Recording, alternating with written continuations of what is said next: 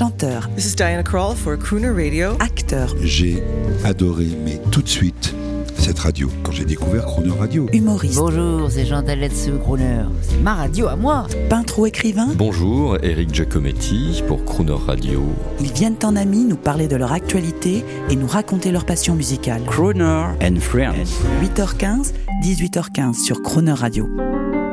Cette semaine sur Croner Radio, c'est le rédacteur en chef adjoint du service politique du Parisien, Henri Vernet, qui est notre invité. Bonjour Henri Vernet. Bonjour Jean-Baptiste Tuzet.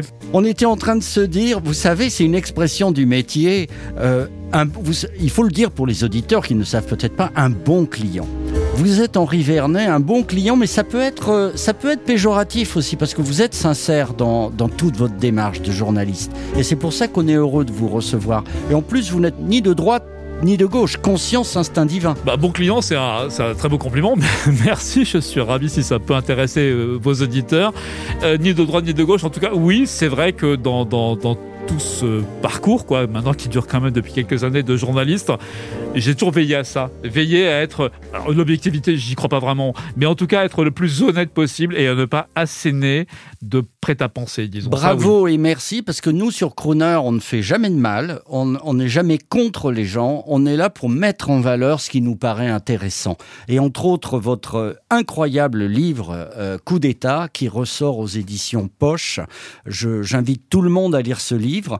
Et aujourd'hui c'est quand même le rédacteur en chef, euh, non c'est le, comment dit-on, le rédacteur en chef adjoint? Oui, mais c'est un titre, ça n'a pas beaucoup d'importance. C'est parce que j'ai longtemps dirigé les pages politiques du journal et euh, donc euh, rédacteur en chef adjoint euh, au, Parisien. Alors, je voudrais qu'on dise du bien aujourd'hui des présidents. Parce que, personnellement, je trouve déplorable qu'on traite, on traite très mal les présidents en France. On les appelle par leur nom. On les a, parfois, ce- c'est même horrible, hein, ce sont des diminutifs qui partent vers les noms d'oiseaux. Euh, J'aimerais qu'on rehausse le statut des présidents aujourd'hui parce que vous qui les connaissez, vous savez, vous et d'autres savez que ce sont quand même des gens tous exceptionnels.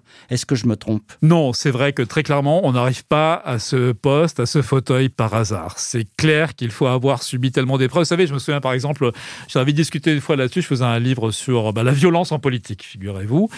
Et euh, L'un des interlocuteurs que j'avais eu, c'était Jean-Louis Borloo. Et Borloo m'avait raconté une scène intéressante avec Nicolas Sarkozy. Euh, les deux couples avaient déjeuné, donc le couple Borloo, c'est-à-dire Jean-Louis Borloo et son épouse, qui était Béatrice euh, Schoenberg. Et le couple présidentiel, c'était au fort de Brégançon. C'était quelques semaines après la victoire euh, de 2007 pour Nicolas Sarkozy. Et puis, euh, bah, le, le chef de l'État, donc qui était venu se reposer euh, deux jours euh, euh, au printemps euh, au fort de Brégançon, il redescend, il redescend le très long escalier du fort en raccompagnant euh, ses invités. Et puis, quand il arrive en bas, il, dit quelques derniers mots à Jean-Louis Borloo, que donc Borloo m'a raconté.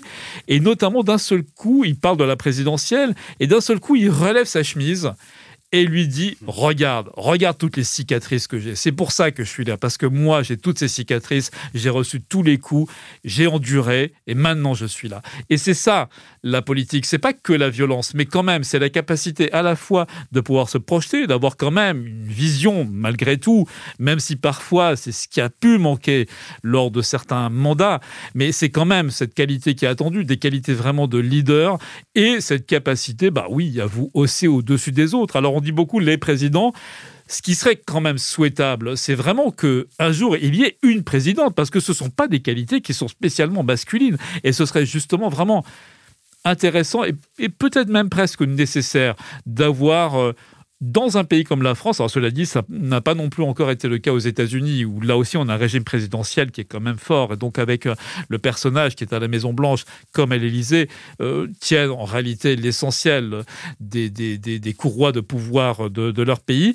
Donc euh, le président ou la présidente, oui, c'est pas euh, c'est pas n'importe qui, ça c'est très clair, c'est quand même quelqu'un qui a des capacités, disons un peu au-dessus des autres. Mais je reviens sur cet irrespect des présidents, mais, également des femmes. Moi, je me souviens à un moment, Madame Bachelot, qui est notre ministre de la Culture, était violemment critiquée. J'avais vu des critiques dans la presse sur son physique, alors que c'est une femme charmante, et je trouvais ça d'une violence. Vous vous rendez compte par rapport à sa famille Je pense à François Hollande, qui, vous le confirmerez, qui est lui aussi un homme d'exception, euh, qu'on a, mais, mais traîner plus bas que terre.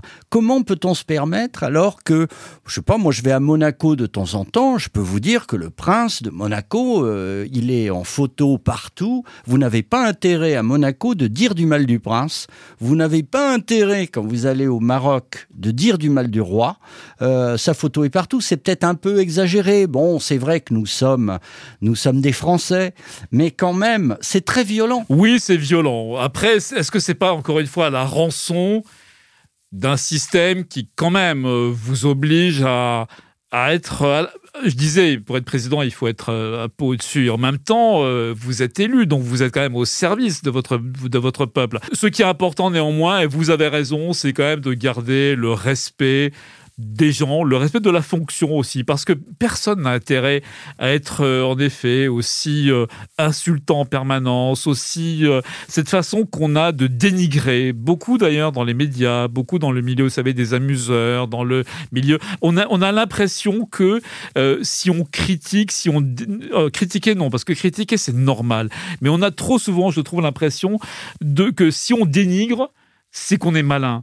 Euh, si euh, si on prend euh, tel ministre, tel tel gouvernant d'ailleurs, hein, quel qu'il soit ou quel qu'elle soit, pour un imbécile, eh ben c'est parce qu'on est plus malin, qu'on fait œuvre de sens critique justement. Eh bien non, c'est ça qui est. On peut tout à fait prendre de la distance, prendre de la recul, tout en tout en restant, oui, dans dans les limites, disons, de la courtoisie, du correct.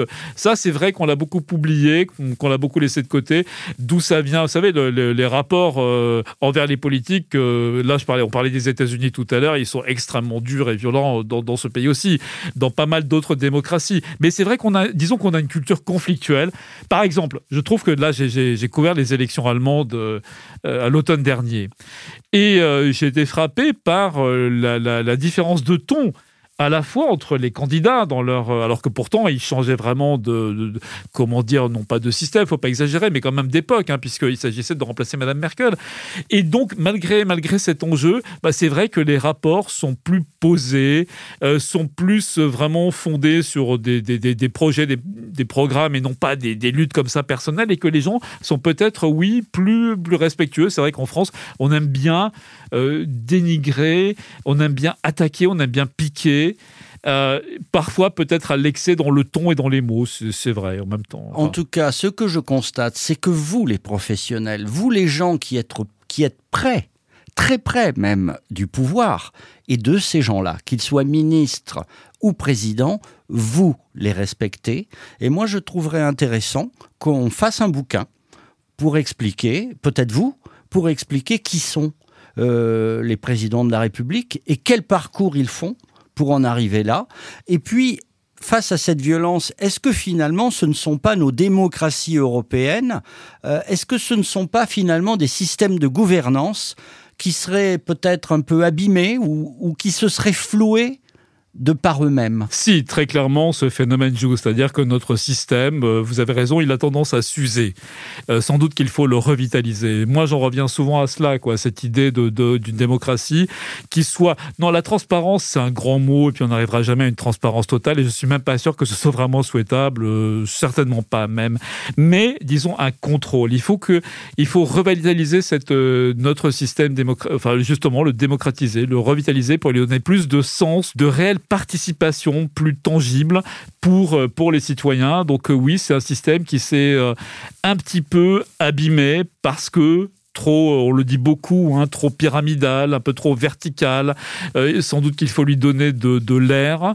Et encore une fois, donner le sentiment, enfin le sentiment non, il faut que ce soit une réalité, que le citoyen pèse davantage dans l'élaboration et la prise de décision. On écoute un grand discours qui vous a ému, c'était en 2003 c'était Monsieur de Villepin à l'ONU qui plaidait pour la non-guerre en Irak. À ceux qui se demandent avec angoisse quand et comment nous allons céder à la guerre, je voudrais dire que rien, à aucun moment, au sein de ce Conseil de sécurité ne sera le fait de la précipitation, de l'incompréhension, de la suspicion ou de la peur. Dans ce temple des Nations Unies, nous sommes les gardiens d'un idéal. Nous sommes les gardiens d'une conscience. La lourde responsabilité et l'immense honneur qui sont les nôtres doivent nous conduire à donner la priorité au désarmement dans la paix. Henri Vernet, on vient d'entendre Monsieur de Villepin. Alors, c'est le néophyte hein, qui vous parle. Moi, je pense à un film que j'ai adoré, qui était Quai d'Orsay.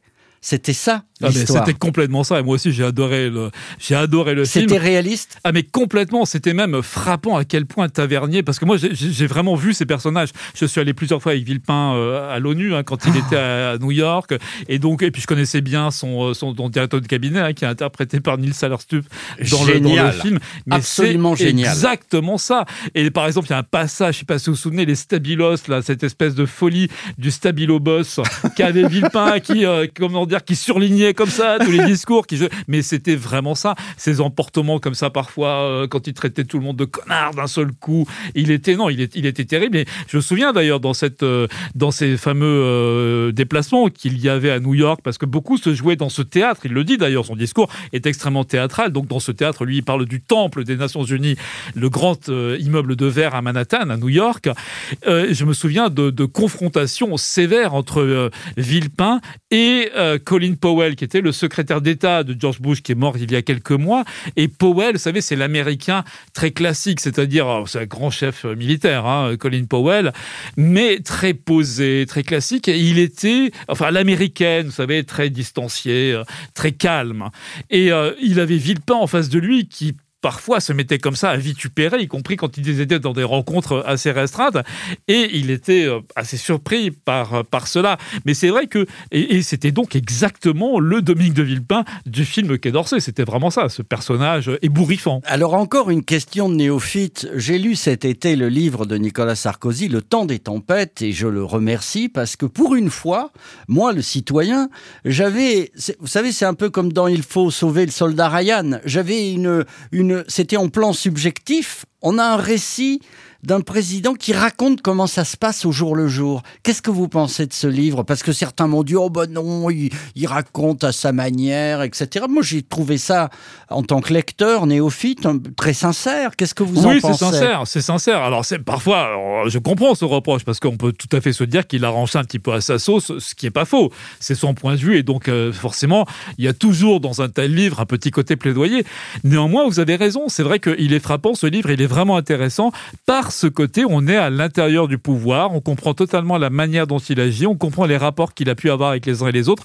On comprend d'ailleurs beaucoup à quel point, quand vous vous avez beau être président de la République, hein, que ce soit finalement président de la France, chancelier allemand ou, chancelière allemande ou euh, président des États-Unis, vous avez tout un tas de contraintes qui sont là, qui pèsent sur vous en permanence, qu'il faut arbitrer, c'est ça. Et, on le voit bien dans, dans, ces livres. En effet, ceux de Sarkozy sont précieux pour cela parce que, et puis il euh, peut jamais s'en empêcher. Hein, il a toujours tel ou tel pic contre l'un, l'une ou l'autre.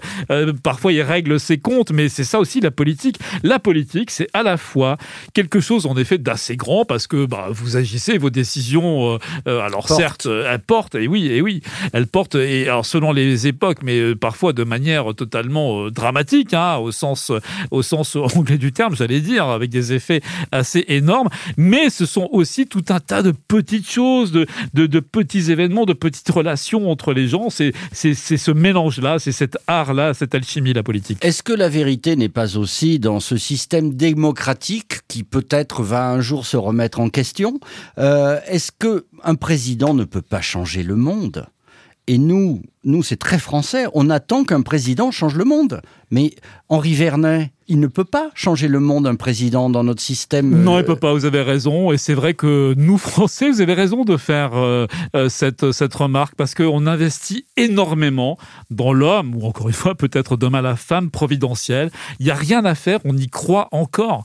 On croit finalement, euh, c'est pas si différent du, du monarque, hein, du souverain, qui, qui était presque paré de pouvoir divin. D'ailleurs, il y a une très belle scène dans le film Le peuple et son roi, une scène frappante à cet égard, où euh, le peuple, les révolutionnaires viennent de décapiter Louis XVI et il y a une, femme du peuple qui est là et qui dit on va le payer pendant mille ans.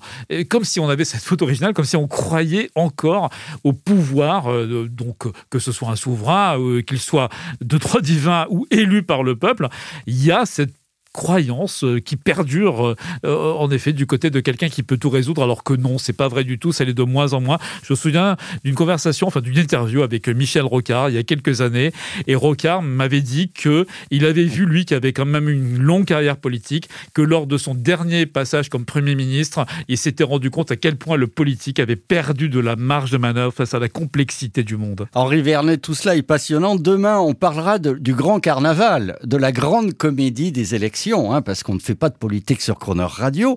Et là, on vous donne le choix. Deux chanteurs de l'ancien monde, Gilbert Bécaud, que vous aviez choisi, et Bob Dylan. Ah, Bob Dylan, j'ai un petit tropisme. On a une surprise pour vous. Ils ont tous les deux, tous les chanteurs sont crooners à un moment de leur vie. Bob Dylan nous a enregistré récemment non pas un, mais deux albums, je crois, de crooner. Et euh, bon, euh, c'est pas le plus grand des crooners, mais c'est Bob Dylan, et c'est pour vous. Et à demain. Eh ben, merci du cadeau. Out of the tree of life, I just pick me a plum. You came along and everything was starting to hum.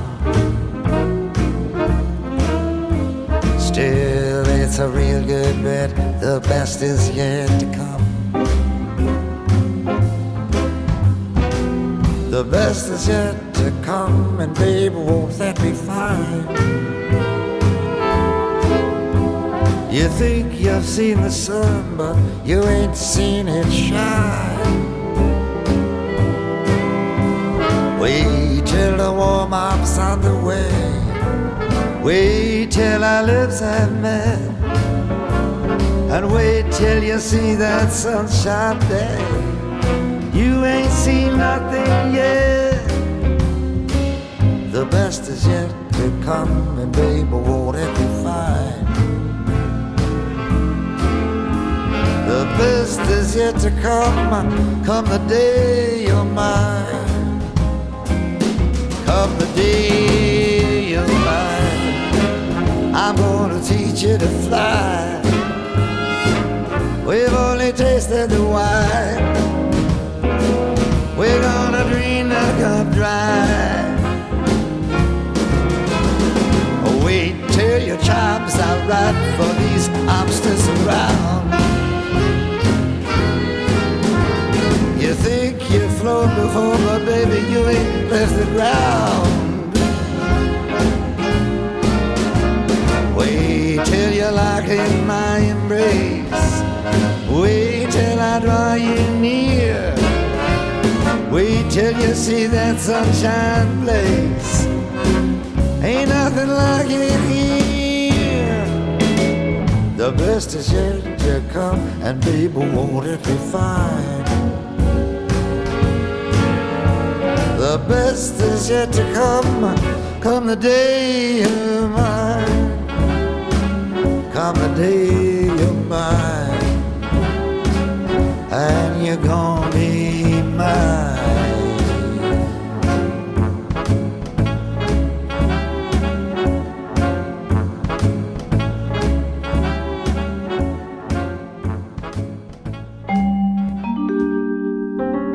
Demain à 8h15 et 18h15, Henri Vernet continuera de nous parler de l'effervescence des élections présidentielles 2022. Écoutez et réécoutez l'intégralité de cette interview en podcast sur le chronoradio.fr.